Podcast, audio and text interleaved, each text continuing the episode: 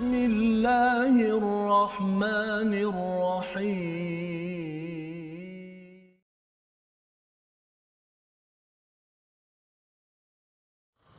ما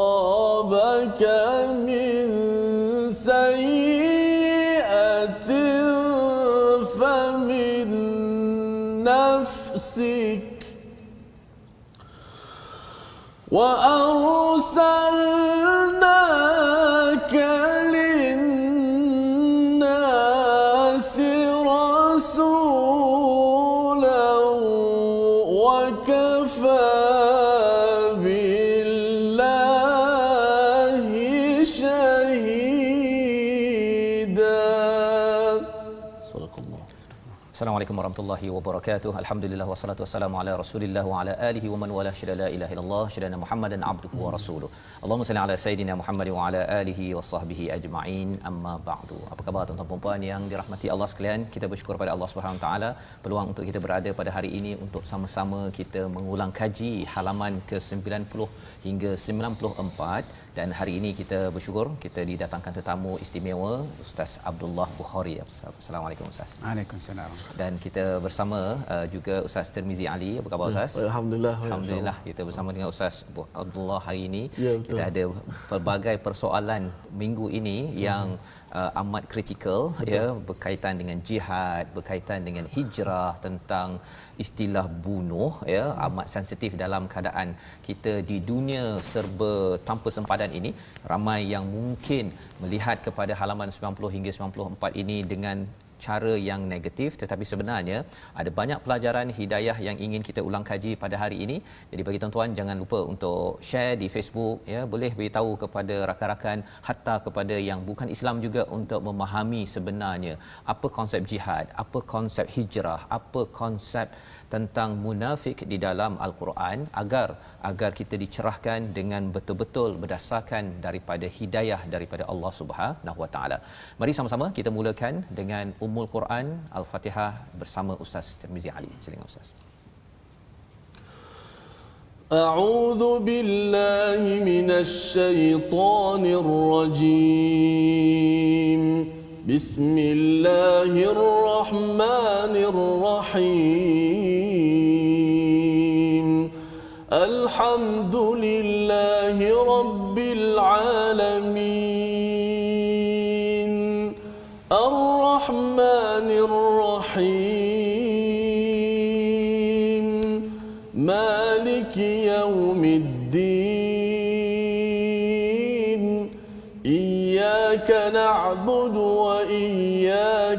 نستعين اهدنا الصراط المستقيم. صراط الذين أنعمت عليهم غير المغضوب عليهم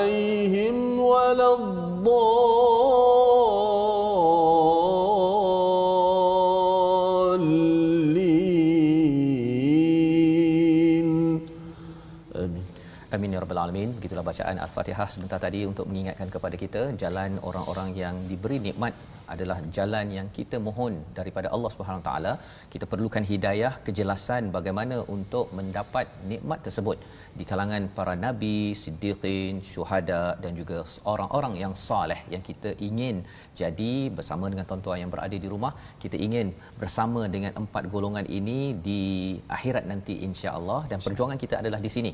Sebabnya pada hari ini kita ingin sama-sama melihat kalau uh, Hamka dalam tafsirnya menceritakan tentang surah An-Nisa ada kaitan dengan surah uh, Al-Maidah ada kaitan dengan Al-Anfal dan juga At-Taubah terutama bila bercakap tentang istilah jihad dan jihad ini adalah satu topik yang agak berat ya. Apatah lagi kita baru sahaja berada pada juz yang kelima. Tetapi ia disampaikan untuk sama-sama kita faham adakah jihad ini kerana nak kuasa ataupun kerana nak menjajah semata-mata. Ini yang kita nak lihat pada halaman yang ke-90 jadi sama-sama kita berbincang dengan Ustaz Abdullah Bukhari Ustaz ya, ya. Jadi saya. bercakap tentang halaman 90 ini tentang jihad. Ada istilah uh, tuqatiluna fi sabilillah ya. Bukan sekadar fi sabilillah pada jalan Allah tapi tuqatilun ya. Maksudnya uh, bunuh ya. Bunuh. jadi uh, kalau boleh ustaz uh, ceritakan sikit terutama kalau ayat 77 tu amat keras ya. Uh, seruan tentang jihad uh, walaupun di hujung itu Allah kata Allah tidak menzalimi uh, fatila fatila ini kalau kat kurma tu hmm. ada kecil-kecil tu kan macam sumbu tu. macam sumbu ha. ataupun dia punya serabut dia tu ha. kecil itu pun Allah tidak zalim tapi uh, jihad ni bukan zalim ke silakan ustaz Okey, terima kasih kepada Ustaz Fazrul. Ustaz Tamizi, hmm. Masya Allah, terpesona dengan suara tadi. Dan seterusnya sudah menonton dirahmati Allah sekalian. Uh, perkataan jihad memang ialah sangat sensitif. Dan kadang-kadang uh, perkataan jihad ini dibawa dalam konotasi yang negatif.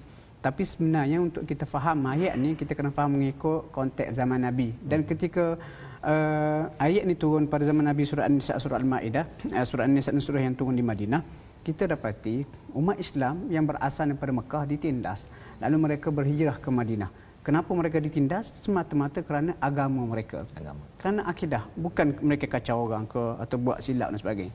Dan uh, jihad ni kalau bahasa mudah dia sebenarnya sangat sesuai dengan fitrah manusia apabila ditindas. Uh-huh. jadi umat Islam ketika zaman ayat ni turun di Mekah mereka ditindas sehingga ada yang mati dibunuh. Apa kesalahan mereka? Semata-mata kerana mengatakan Allah Tuhan yang satu hijrah ke Madinah. Lepas hijrah ke Madinah tak habis lagi penindasan itu. Diserbu, diserang dan sebagainya. Jadi kita kata jihad ini bukan semata-mata untuk uh, nak luaskan wilayah. Bukan semata-mata nak tambah kuasa. Tetapi dia yang pertama sekali untuk membela diri apabila ditindas. Ditindas. Ha, ditindas. Dan dengan jihad ini juga kalau kita perhatikan keadilan Islam itu disebar luaskan. Sebab uh, ini antara perkara yang jarang orang perasan lah kenapa perluasan wilayah Islam bermula pada zaman Nabi seterus zaman Khulafa Ar-Rashidin kita katakan agak mudah berlaku sebab uh, tentera Arab ataupun para sahabat Nabi tentera orang Islam ni bila pergi ke wilayah-wilayah untuk membuka wilayah baru, buka lembaran baru, mereka mendapat sokongan penduduk tempatan. Sebab penduduk tempatan yang dah lama dijajah oleh kuasa-kuasa Rom, Farsi dan sebagainya, mereka dikenakan cukai, dikenakan penindasan dan sebagainya. Jadi bila mereka dah ada reputasi yang baik uh, mengenai Islam itu sendiri, bila bila tentera Islam itu datang, mereka melihat ini harapan baru. Harapan baru. Harapan baru. Sebab ini apa orang Arab yang mana agama mereka ada etika jihad jelas Nabi kata jangan bunuh kanak-kanak wanita jangan bunuh orang beribadat jangan patahkan pokok-pokok dan sebagainya. Itu antara hikmah kenapa jihad di disyariatkan dalam Islam. Jadi di situ dapat disimpulkan sebenarnya jihad di dalam Islam ini bukanlah jihad ataupun pergi ke negara lain untuk menindas orang lain Ustaz ya. Tetapi betul. sebenarnya memperjuangkan orang-orang yang ditindas di tempat itu maka bila katakan ada kuasa lain yang mereka menguasai berkuasa mereka tidak kisah ambil harta menindas orang miskin wanita anak-anak rupa-rupanya bila Islam datang ya Islam bukan sekadar uh, pergi ke situ untuk mengambil harta orang tetapi sebenarnya memperjuangkan. Malah itu disiplin yang amat details ataupun penuh terperinci di dalam al-Quran uh, dalam bercakap tentang kebenaran perang ya uh, berita-berita berita yang disampaikan dan kemudian etika-etika ketika perang Ustaz ya. ya Jadi itu yang kita lihat kalau kita melihat pada halaman yang ke-91 itu hmm. ada perkara yang menarik ya sebagai ulang kaji kita pada pada hari ini. Iaitu masih lagi berkaitan dengan jihad ya. Jihad ini asasnya maksudnya bersungguh-sungguh. Bila istilah yuqatilun itu barulah bunuh jadi jihad ini luas ustaz ya. Betul. Tapi kalau spesifiknya kalau perang itu yuqatilun membunuh uh, dalam halaman yang ke-91 ni uh, ada di menceritakan tentang integriti berita ya kebenaran berita yang disampaikan uh, untuk perang ataupun tidak perang. Tidak boleh sekadar kita dapat sesuatu berita kita main uh, forward sahaja dan itu menyebabkan kegawatan ataupun uh, porak-poranda di dalam sesuatu uh, negara ataupun negeri. Jadi uh, dalam keadaan begini ya muka surat ini ada perkara yang menarik ada ayat ke-82 Ustaz ya. Yeah. Tiba-tiba muncul afala yatadabbarunal Quran walau kana min 'indi ghairillah lawajadu fihi ikhtilafan katsira. Ya mengapa kamu tidak tadabbur? Ingatkan ayat tadabbur ni pergi pada surah-surah yang mungkin hmm. cerita pasal Quran, surah Al-Isra mungkin hmm. ya. Tapi muncul pada surah An-Nisa topiknya berkaitan dengan taat pada Allah, taat pada Rasul dan bercakap tentang uh, jihad fi sabilillah. Jadi nak minta kepada Ustaz uh, Tirmizi dahulu uh, mendengarkan bacaan satu ayat daripada uh, ayat yang ke-82 itu, ayat yang saya baca tadi tapi bacaan yang uh, special lah daripada Ustaz. Sebelum kita nak melihat apa kaitan dengan perang disiplin sebagai orang yang beriman. Silakan Ustaz. أعوذ بالله من الشيطان الرجيم. أفلا يتدبرون القرآن؟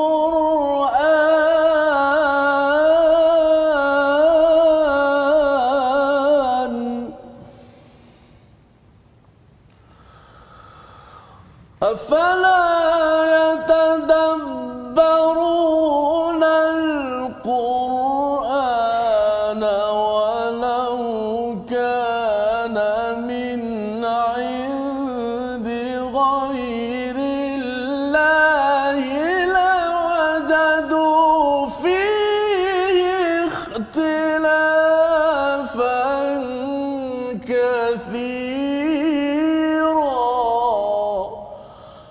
صدق الله العظيم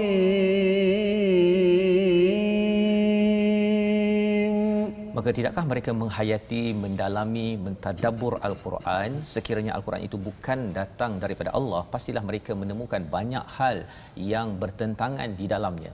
Dan selepas ayat ini Allah menyatakan dan apabila sampai pada mereka suatu berita tentang keamanan ataupun ketakutan, mereka langsung menyebarkan padahal mereka sepatutnya ya apabila uh, mereka menyerahkan kepada rasul dan ulil amri di antara mereka sudah tentu orang yang ingin mengetahui kebenaran akan mengetahui secara rasmi daripada mereka. Jadi Al-Quran dan juga tentang berita aman tidak aman ini kalau ustaz boleh cerahkan apa yang berlaku sebenarnya di sebalik ayat ini sila. Okey, uh, menurut sekali kita ingat Al-Quran ni kita jangan ingat cuma sebuah kitab bacaan biasa. Hmm. Dia mengandungi panduan hidup manusia secara lebih menyeluruh dan juga holistik. Lepas tu bila kita dalami Al-Quran antara perkara yang ditekankan oleh Al-Quran seperti kita bincang tadi konsep jihad. Jihad. Konsep jihad yang sebetulnya macam mana ada etika dan sebagainya. Lepas tu disebut kalau Al-Quran ini datang bukan daripada Allah mungkin ciptaan manusia dia ada contradiction, percanggahan. Percanggahan. Contohnya satu tempat disebut uh, jihad ini untuk tujuan ini. Tempat lain mungkin bercanggah. Tapi kalau kita perhatikan ayat-ayat berkaitan dengan jihad dalam Al-Quran, dia tidak bercanggah. Antara contoh eh, kita buka lah beberapa ayat bila sebut jihad biasa dimulai dengan harta jiwa raga. Betul. Konsisten. Harta jiwa raga, jiwa raga bukan kata jiwa raga harta. Itu antara contoh. Kemudian etika-etika dalam jihad pun disebut oleh Al-Quran dan sebagainya. Jadi apa kaitan dengan ayat selepas itu tu? Sebab saya katakan tadi, bila kita tadabbur Al-Quran, kita akan melihat Al-Quran dia bawa satu pengajaran yang cukup menyeluruh, merangkumi semua perkara termasuklah jihad. Dan antara perkara yang perlu ditekankan dalam aspek jihad ini adalah penyebaran berita palsu. Hmm. Macam kita kata perang saraf lah. Perang saraf. Ah, perang saraf. Kadang-kadang uh, ayat ini dia ada beberapa makna lah.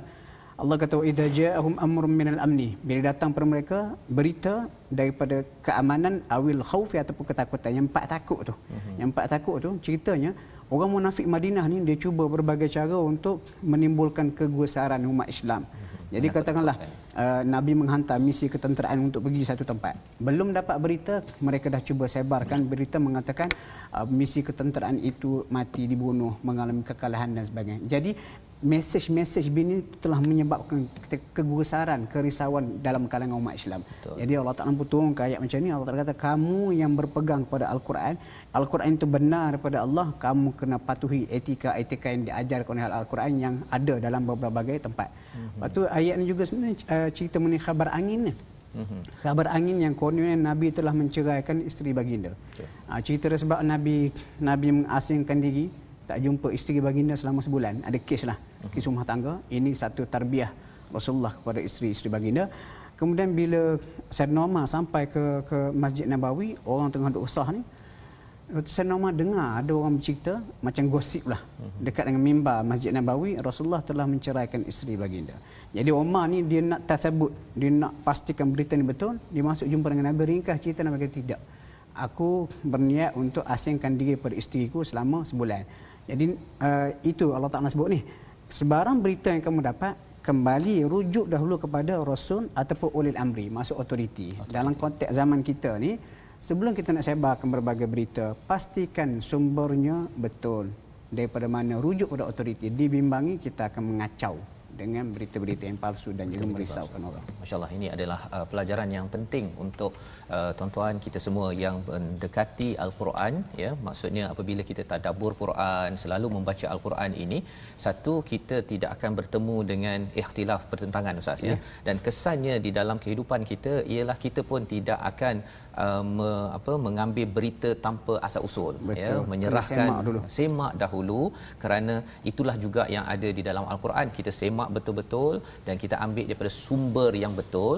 Dan bila bercakap tentang sumber yang betul sudah pastinya daripada Allah. Dan di peringkat di peringkat manusia ini kalau di dalam ayat ini ialah kepada rasul dan juga kepada ulil amr. Orang-orang yang menguruskan urusan kita yang uh, juga kembali kepada rasul kepada Allah Subhanahu Wa Taala. Dan ini memberi um, berita ataupun penekanan kepada kita bahawa sekarang ini zaman uh, telefon ustaz ya. Maksudnya Betul, uh, dengan keadaan berita macam-macam COVID-19-nya hmm. dengan uh, apa uh, blok A, blok B, blok C macam-macam berita. Dan kalau berita itu tidak menambahkan keamanan ya hmm, ataupun uh, kadang-kadang ada yang kata kami bagi berita ni untuk menambahkan keamanan nanti kan?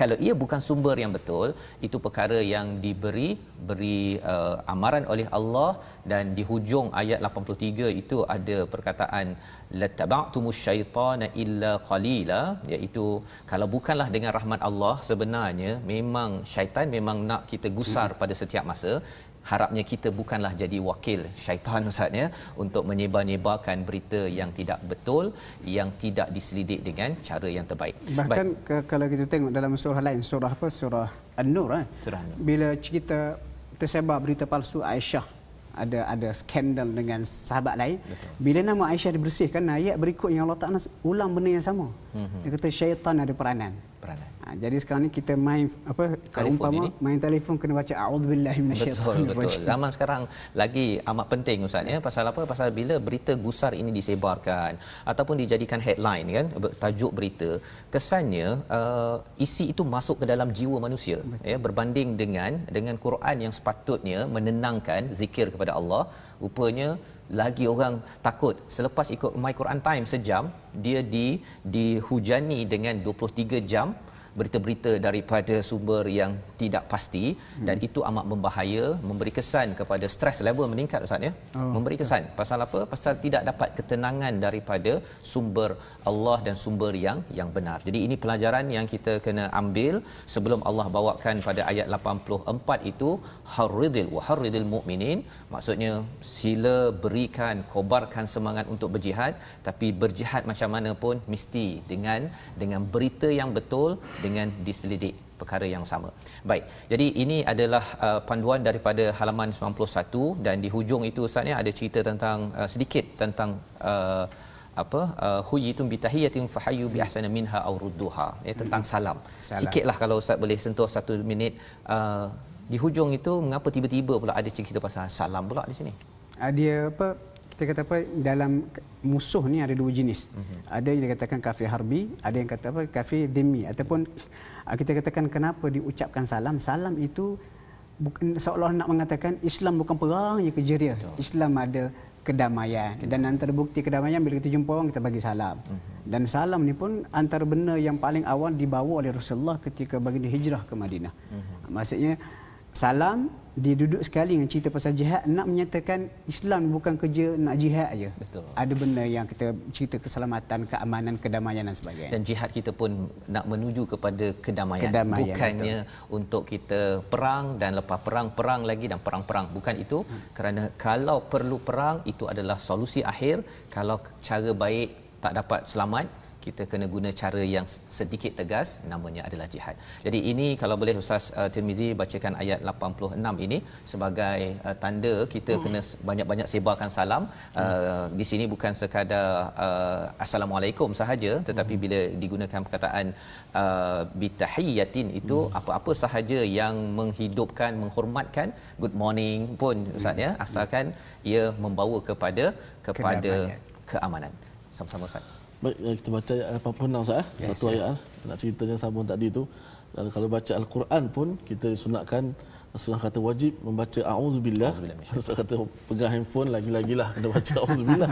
baca Quran ni kalau kita kata Quran ni, kalamullah. Kalamullah. Kena baca A'udzubillah. Ha? Fa idza qara'tal Quran, nak baca Quran, terlebih dahulu baca A'udzubillah. So bacalah A'udzubillah. Eh? A'udzubillah minasyaitonirrajim.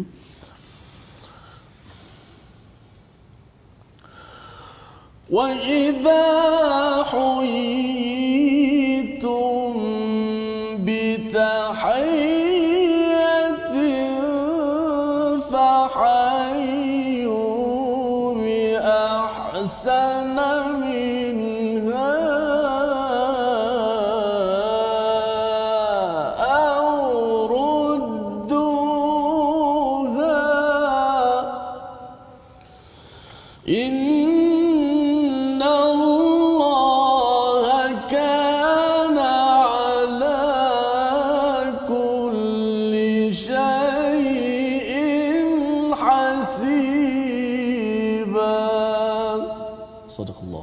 apabila kamu dihormati dengan suatu salam penghormatan, maka balaslah penghormatan itu dengan yang lebih baik atau balaslah dengan yang sepadan dengannya.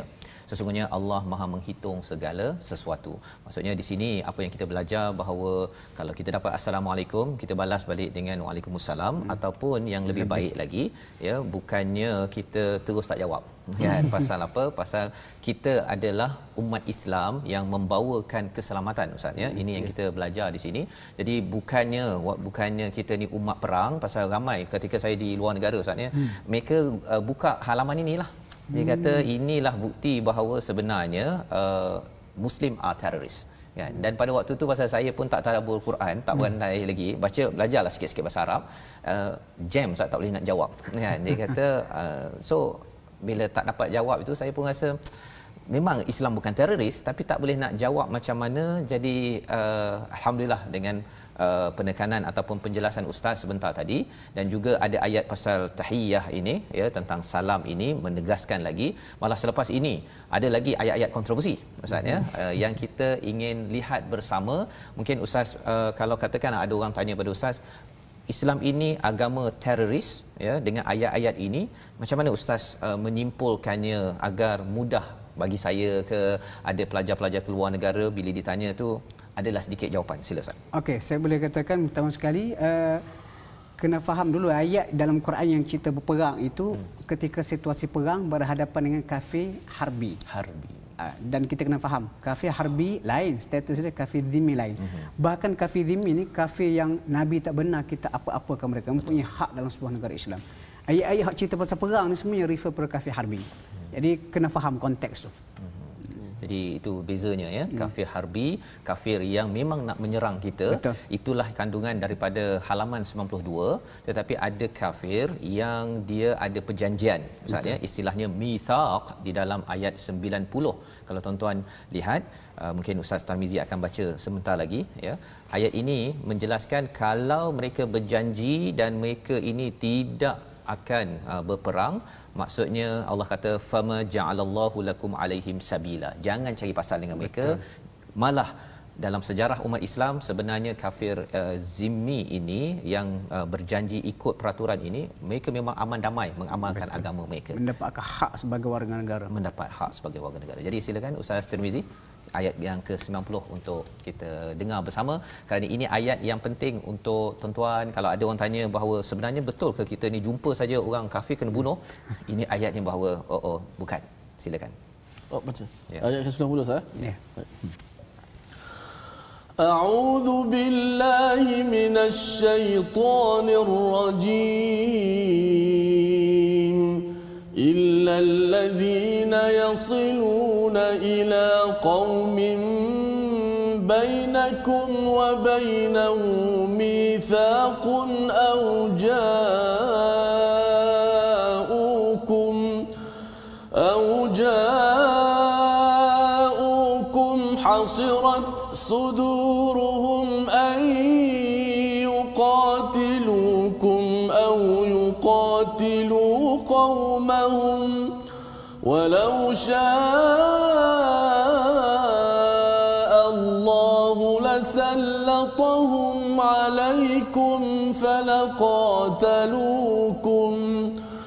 فإن اعتزلوكم فلم يقاتلوكم وألقوا إليكم السلم وألقوا إليكم السلم فما جعل الله لكم عليهم سبيلا صدق الله العظيم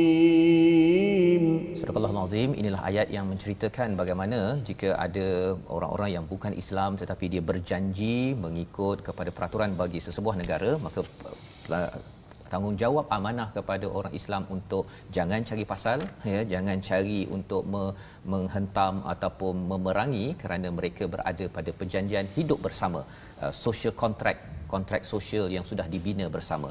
Dan atas dasar inilah ya dalam uh, keamanan negara kita yang ada sekarang ini kita amat bersyukur kerana kita kena jaga kontrak sosial ini. Dan salah satunya ialah kita menghargai kepada veteran-veteran angkatan tentera Malaysia dalam satu kempen kita iaitu kempen membantu pahlawan dalam yayasan veteran ATM tuan-tuan dijemput untuk menyumbang di nombor yang tertera kerana ini adalah pahlawan yang menjaga keamanan negara ini agar kontrak sosial tetap dijaga agar kita terus aman dan terus kita dapat menghayati beribadah kepada Allah Subhanahu Wa Taala. Kita berhenti sebentar, My Quran Time, baca faham amal.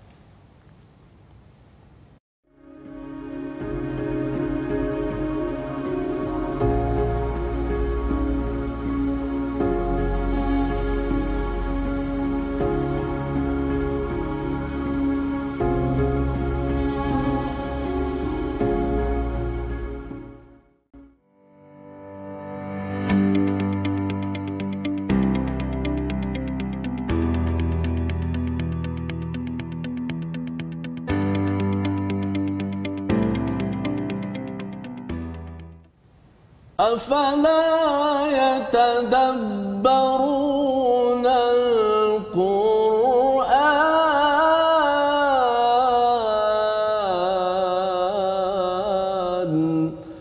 Kenapakah kamu tidak mahu mengambil pengajaran daripada Al-Quran? Terima kasih pada penonton-penonton, sahabat-sahabat Al-Quran kerana sentiasa setia dalam rancangan My Quran Time. Alhamdulillah pada hari ini seperti biasa kita bawakan uh, tetamu khas minta ilmu kita Al-Fadhil Ustaz Abdullah Bukhari dan saya nak mengajak semua para sahabat-sahabat semua Al-Quran untuk bergabung bertemu di uh, platform rasmi yang telah kita sediakan. Kita ada Facebook, uh, uh, ada Instagram dan juga YouTube uh, iaitu Facebook, akaun Facebook Sahabah Al-Quran my hashtag Quran Time dan my hashtag Quran Time. YouTube pula di my hashtag Quran Time Official dan Instagram uh, my Quran Time Official. Ya sah? Baik, alhamdulillah terima kasih diucapkan pada Ustaz Tirmizi uh, memperkenalkan ataupun mengingatkan pada tuan-tuan ya yang belum lagi menjadi sahabah Al-Quran di Facebook boleh bergabung nanti. Uh, kerana ada banyak uh, input-input perbincangan ya uh, sebagai follow up ya kepada apa yang telah kita belajar dan juga uh, perkembangan terkini tentang uh, aktiviti-aktiviti Quran kita insya-Allah. Jadi kita nak teruskan dengan halaman yang ke-93 di mana pada halaman ini Allah menerangkan tentang uh, hak sebagai seorang mukmin Ustaz ya. Di mana uh, kalau terbunuh ataupun uh, seorang mukmin itu nyawanya amat berharga kalau walaupun satu nyawa itu ada uh, apa ada hukuman ataupun uh, ganjaran yang Allah tetapkan di dalam al-Quran tetapi bila bercakap selepas ayat 92 hingga 93 itu Allah membawakan pada ayat 94 tentang uh, kembali pada perang ya. Iza darabtum fi sabilillah fatabayyanu. Ya hmm. dua kali pula tu berulang perkataan fatabayyanu. Kalau biasa fatabayyun ni dalam surah al-hujurat biasanya al-hujurat, terkenal ya. kan? Pasal berita. Rupanya di dalam hal ini bercakap tentang perang pun kena ada tabayyun. Kalau boleh ustaz cerita sikit mengapa apa yang berlaku sebenarnya di sebalik ayat ni okey uh, ayat yang ke-94 ni ada beberapa riwayat. Hmm. tapi kalau boleh kita ringkaskan macam mana uh, dalam riwayat-riwayat itu para sahabat Nabi diutus oleh Nabi untuk satu-satu misi. Kemudian jadi kecerita bila mereka sampai ke satu kumpulan sahabat sampai ke sebuah perkampungan, orang kampung tu lari bertempiaran kecuali seorang lelaki. Dan lelaki ini sedang bawa kambing bigi-bigi dia. Bila dia tengok para sahabat Nabi yang mengucapkan syahadah. Syahadah la ilaha illallah. Lalu sahabat ni beranggapan itu syahadah palsu, tipu sebab nak selamatkan diri. Dia pun pergi bunuh. Dan pada masa itu kita kena ingat kita tak ada letak kesalahan 100% kepada para sahabat sebab zaman itu zaman genting dan yeah. peristiwa ini saya percaya berlaku sebelum Hudaibiyah. Maksudnya uh, musyrikin Quraisy di Mekah ni siapa cepat dia dapat. Hmm. Uh, dia akan bunuh. Jadi bila perkara ini berlaku, kawan tu meninggal dunia, dia ambil harta rampasan perang bawa balik ke Madinah. Bila, bila Nabi dapat tahu turun ayat ni menegur.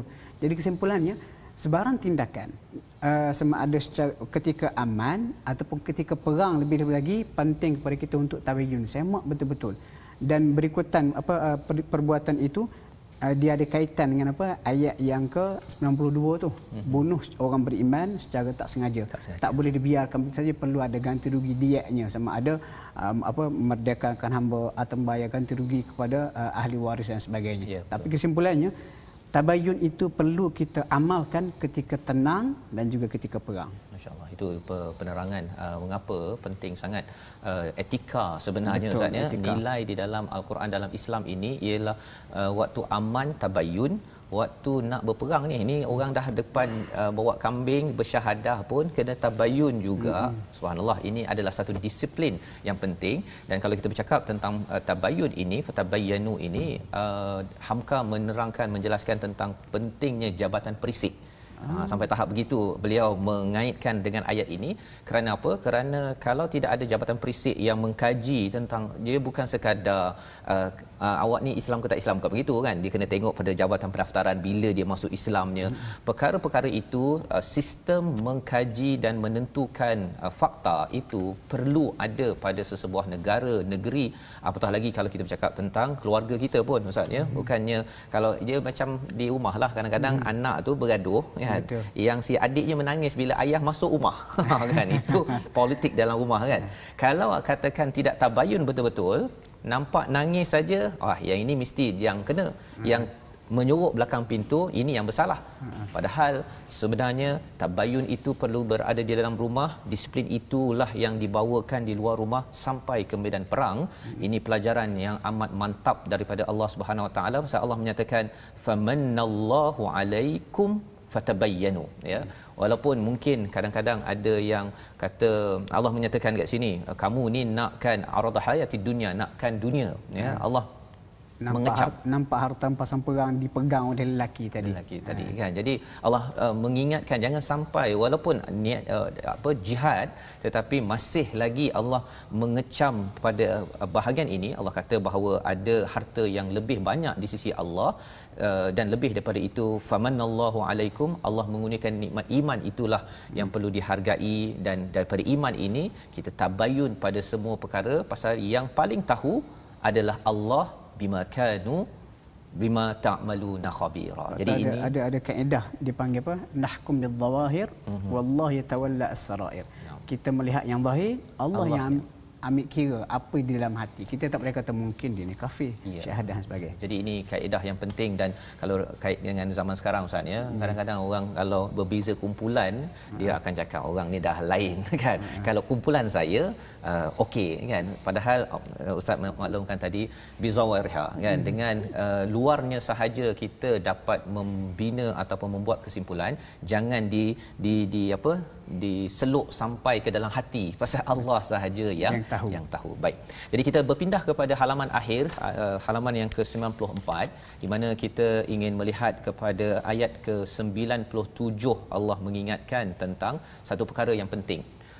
Orang yang perlu berhijrah kalau tidak berhijrah ada jahannam wasaat masira ayat 97 ini amat-amat tegas amarannya padahal eh bukankah kalau nak hijrah hijrah kalau tak nak tu uh, tak boleh ke uh, Ustaz tolong cerahkan sikit Ustaz ayat 97 ni dia macam ni hijrah pada zaman Nabi daripada Mekah ke Madinah adalah satu arahan wajib, wajib. bukti arahan wajib pihak-pihak yang ada kemampuan pada ayat yang ke-97 hmm. tapi tidak berhijrah diberi ancaman jahanam dan juga saat masira. Jadi kalau kita kata kalau benda itu tidak wajib, kenapa tak berhijrah boleh menyebabkan apa? Di, dikenakan neraka jahanam. Tambahan pula kalau kita tengok ah, ayat yang ke-99 tu Allah Taala bagi pengecualian. Allah kata orang yang tak mampu berhijrah kerana lemah, tertindas kanak-kanak wanita, mereka ini diberikan kemaafan. Tetapi perkataan tu tengok Allah kata faulaika asallah. Asa tu. Okay. Asa ni di macam kalau belajar bahasa Arab dipanggil ada tu taraji. Perkataan menggambarkan harapan. Kalau yang tak mampu ni pun Allah kata mereka ini mudah-mudahan Allah Taala ampunkan dosa. Masih guna lagi perkataan asal nak cerita berat ni. Mudah-mudahan kalau dah kamu tak mampu Allah Taala mudah-mudahan ampunkan dosa kamu. Yang mampu tak berhijrah memang patutlah mereka itu dihukuman ke neraka jahanam. Dan uh, ayat yang ke-97 ni kalau kita boleh kata mereka tidak ada semangat jihad yang sebenar. Contoh mudahlah. Kenapa tak nak hijrah bersama Rasulullah? Baru je beli rumah buat loan 25 tahun. Nanti hmm. tinggal macam mana rumah Betul. tu? Ha, penting jihad tu. Jihad itu. Jadi itu pada zaman Rasulullah dan pada zaman ini juga ustaz ya. Hmm. Maksudnya bila katakan tempat itu ada perkara-perkara yang mengganggu keimanan, uh, di situ apa poinnya ustaz? Adakah uh, orang tu kalau perlu berhijrah, dia kena berhijrah ataupun macam mana? Ya sudah pasti sebab apa kadang-kadang kalau duduk di satu tempat yang boleh uh, apa yang berlaku para, para sahabat Nabi ini memang kalau duduk di Mekah kemungkinan mereka akan diancam bunuh kerana akidah mereka. Jadi perkara sama kita boleh pakai pada zaman ini. Tetapi uh, zaman ini tak semudah yang kita sangka lah. Eh, hijrah sajalah kenapa nak duduk di Palestin lagi. Tak semudah itulah. Sebab apa? Satu segi kalau kita tinggalkan saja, yeah. tidak ada orang yang mempertahankan negeri kita tu kita bimbang pihak yang menindas akan menganggap itu satu persetujuan. Uh-huh. Jadi sebab tu jihad ni ada masa kita kena bergerak, ada masa kita kena stay. Itu perlu dinilai berdasarkan apa uh, kebijaksanaan orang tempatan yang menjiwai kawasan itu. Jadi uh, itu perkara pentinglah juga Ustaz ya. Hmm, yeah. Maksudnya lebih bagus perkara ini didiskusikan dengan uh, imam dengan apa pemerintah di kawasan tempatan. Yeah. Kerana apa kalau tidak dia akan cakap uh, saya rasa macam dekat Malaysia ni banyak uh, maksiat nasi nak pindah ke Mekah. Kan? Jadi semua orang pindah ke Mekah kan. Yeah. Rupa-rupanya eh siapa yang nak menjaga negara ini ataupun kalau ada yang kata bahawa uh, saya rasa kawasan ini kurang uh, ada ada banyak dosa kan? Dia pindah dia pilih pilih pilih pilih je kan? Jadi akhirnya tidak ada uh, perjuangan jihad itu tadi. Betul. jadi ini perlu dibincangkan dan secara ringkas pada halaman 90 hingga 94 ini pasal jihad hijrah. Dia bukan dibuat sembrono seorang-seorang ustaz ya? Betul. apa nasihat ustaz kepada penonton bila memahami ayat ataupun halaman 90 hingga 94 ini? Saya boleh boleh katakan macam ni sebarang ayat al-Quran yang kita nak bincang kita kena faham mengikut konteks. Menurut konteks zaman. Kenapa ayat ni turun pada zaman nabi? Faham tengok situasi itu barulah kita bawa kepada zaman kita. Walaupun begitu kita perlu juga kepada pandangan-pandangan orang ulama pada zaman moden melihat sesuai ataupun tidak konteks itu dibaca mengikut satu sudut begitu sahaja. Ya. dia perlu lihat pada konteks masa. Dan tambahan pula sekarang ni Islam ni di, di apa kita kata diserang daripada segenap penjuru. Kadang-kadang bukan kita nak apa merendahkan izah kemuliaan Islam tetapi kita tak mahu kesilapan kita membawa agenda jihad ni menyebabkan Islam tu semakin terfitnah. Bukan sekat kita, mungkin tempat kita tadi isu lah. Mhm. kita memang negara-negara yang uh, mana umat Islam ni sebagai minoriti akan terkena tempias-tempias sikap kita yang tidak bertanggungjawab yang konon nak memperjuangkan jihad tetapi salah konteks. Salah konteks. Ha, itu kita kena tengok collateral damage yang mungkin berlaku pada tempat lain. Macam yeah. contoh kalau saya bagi contoh uh, cerita apa dulu satu masa di Afghanistan bila Taliban berkuasa uh-huh. dia letupkan uh, patung patung uh-huh. patung dan antara ulama yang mencegah ataupun menegur dia kata uh, adalah Yusuf Qardawi. Uh-huh. Sebab apa? Dia kata memang patung itu kita tak disimpan tetapi masalahnya collateral damage. Uh-huh. Kemusnahan sampingan Muslim minoriti di negara-negara kita kata Hindu ataupun Buddha ini mungkin akan terancam ataupun mendapat masalah. Hmm. Jadi maksudnya jangan sembrono, perlu melihat pada konteks dan juga rujuklah ahli, rujuk ahli. pakar itu uh, nasihat yang penting ya. Maksudnya merujuk kepada ahli pada pakar yang ada ilmu dalam memahami ini. Kita boleh baca kita tadabbur ayat ini tapi bila kita dah mula mengambil hukum ya membuat perubahan-perubahan ini kita kalau boleh dapatkan kejelasan yang lebih tepat ya.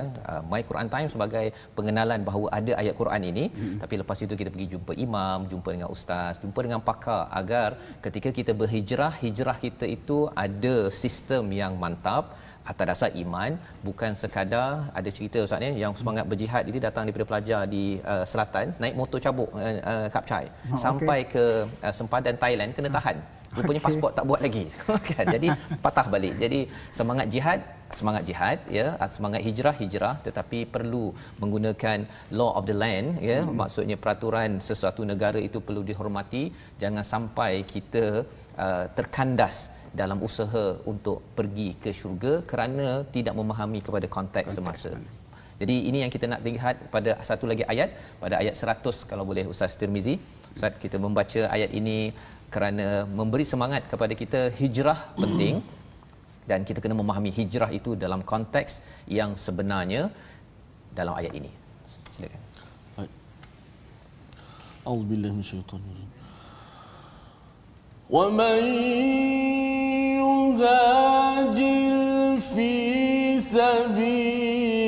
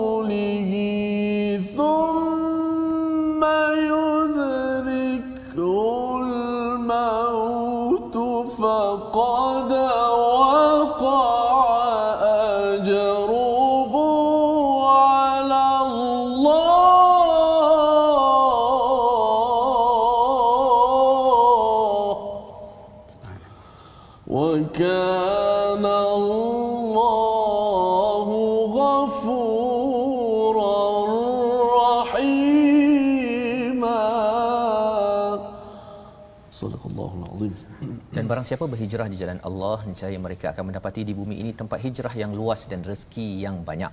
Barang siapa keluar daripada rumahnya dengan maksud berhijrah kerana Allah dan Rasulnya, kemudian kematian menimpanya sebelum sampai ke tempat yang dituju, maka sesungguhnya pahalanya telah ditetapkan di sisi Allah dan Allah Maha Pengampun lagi Maha Penyayang. Jadi ini adalah ayat 100 ya halaman ke-94 ini bercerita pasal hijrah siapa yang duduk sahaja tanpa ada halangan. Allah memberi ancaman ya seperti mana yang ustaz maklumkan tadi sampaikan ada jahannam wasaat masira. Ini pada zaman Nabi sallallahu alaihi wasallam.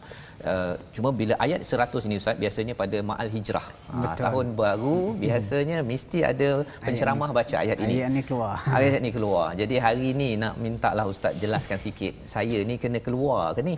Kan dah keluar keluar daripada penceramah ataupun penceramah pun kadang-kadang uh, pasal ada hijrah hijrah je lah kan pasal hmm. mahal hijrah tapi apa sebenarnya yang perlu kita buat pada zaman sekarang ataupun kita sekadar dengar cerita hijrah sahaja sila Ustaz hijrah ni kalau secara literalnya pindah tempat Pindah tempat. Contoh saya duduk sini pindah ke sana hijrah lah. Hmm. Tetapi hijrah dalam erti kata Islam hijrah daripada keburukan kepada kebaikan. Kebaikan kepada yang lebih baik. Lepas tu selepas apa pembukaan kota Mekah Nabi kata tak ada lagi dah hijrah. Dalam konteks zaman tu yang ada adalah hijrah ataupun kita kata jiwa daripada kejahatan, keburukan kepada kebaikan. Ayat ni uh, sebenarnya applicable lah ataupun terpakai kepada semua. Contoh mudah. Sebelum ni dia tak pakai tudung. Ya. Yeah. Lepas tu dia dapat kesedaran dia pun berhijrah pakai tudung dan of course bila, uh, sudah pasti bila nak hijrah buat sesuatu yang baru perlu kepada semangat jihad yang kuat. Sebab apa? Macam-macam lah bila dah nak pakai tudung orang kata oh, dah jadi ustazah dah sekarang. Lalu tak tahan mental balik kepada asal. Hijrah. Kemudian perhati dah ayat ini sebenarnya dia cerita mengenai elemen niat. Elemen niat. Allah kata siapa yang keluar wa man yakhruj min baitihi muhajiran indallah. Siapa yang keluar dengan niat untuk hijrah kemudian dia apa mati di tengah jalan ada cerita saya pernah baca sahabat nabi ni dia agak uzur dibawa keluar sampai tengah jalan makin teruk sakitnya dia kata biar kata keluarkan aku daripada negeri yang penduduknya zalim ini bawa aku ke Rasulullah akhirnya meninggal dunia di tengah jalan tetapi pahala patut Allah Taala turunkan ayat ni pahala itu dah dijamin sebab tu uh, saya selalu lah di apa uh, ada kita hafal Quran alhamdulillah Ustaz Tamizi pun hafal Quran Uh, kita didatangi oleh orang yang minat hafal Quran tapi usia dah lanjut. Macam mana Ustaz? Saya ni dah 50, saya nak hafal Quran. Lepas tu saya kata apa? Saya baca ayat ni.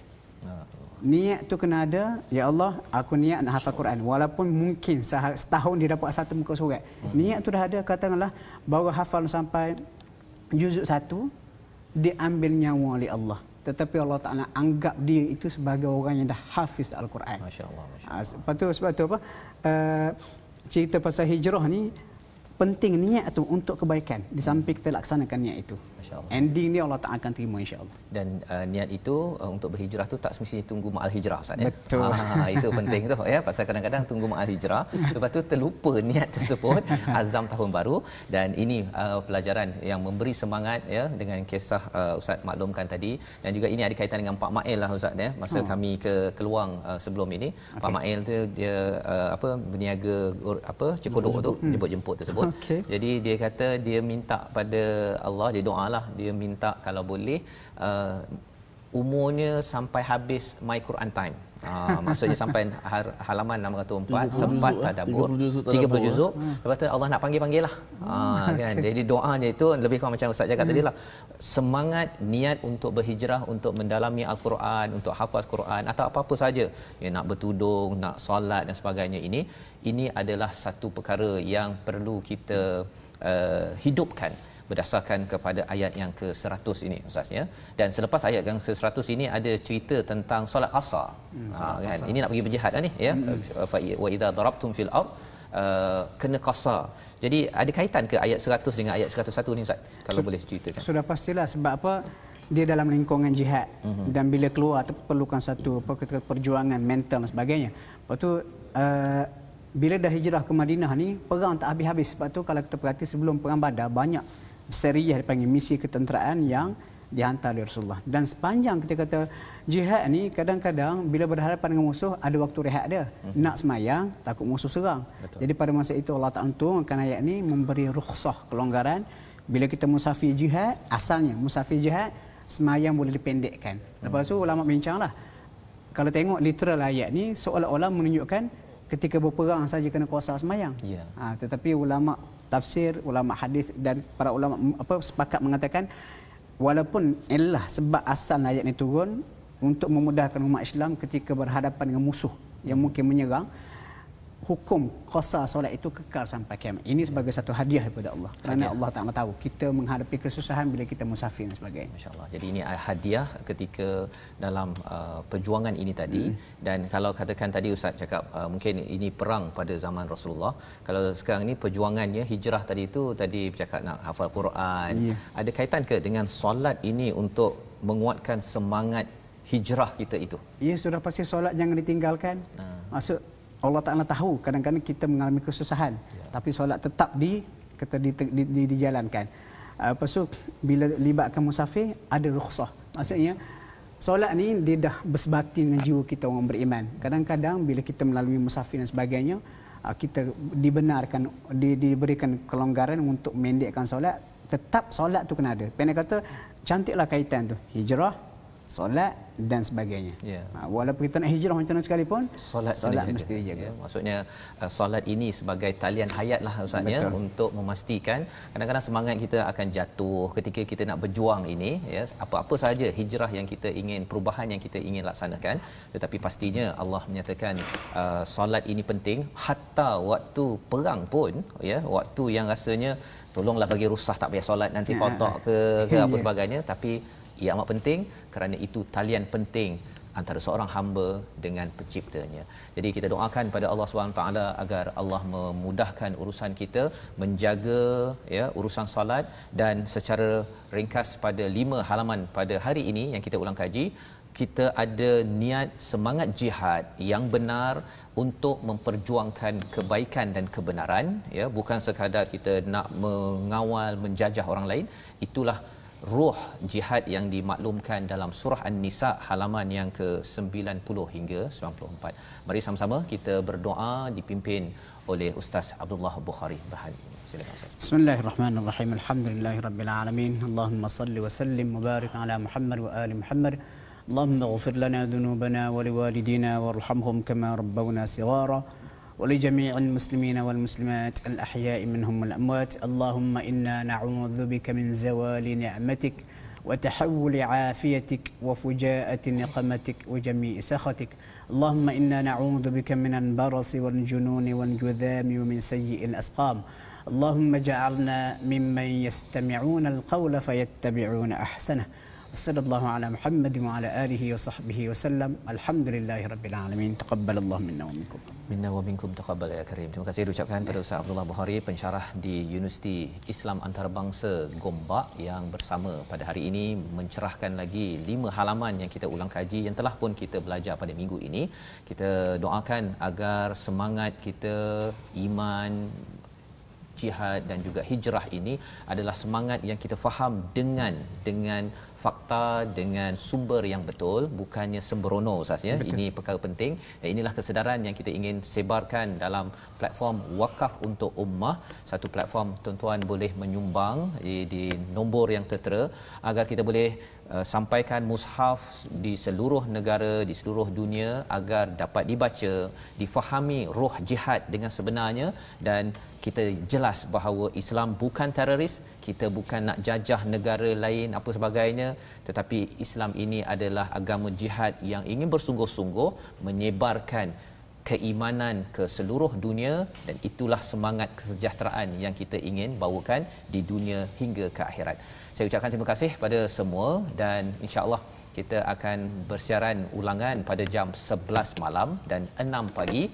Rancangan ini dibawakan oleh Mofas. Insya-Allah kita bertemu lagi ulang kaji pada hari esok ya bersama dengan Qori dan kita berjumpa lagi My Quran Time baca faham amal insya-Allah.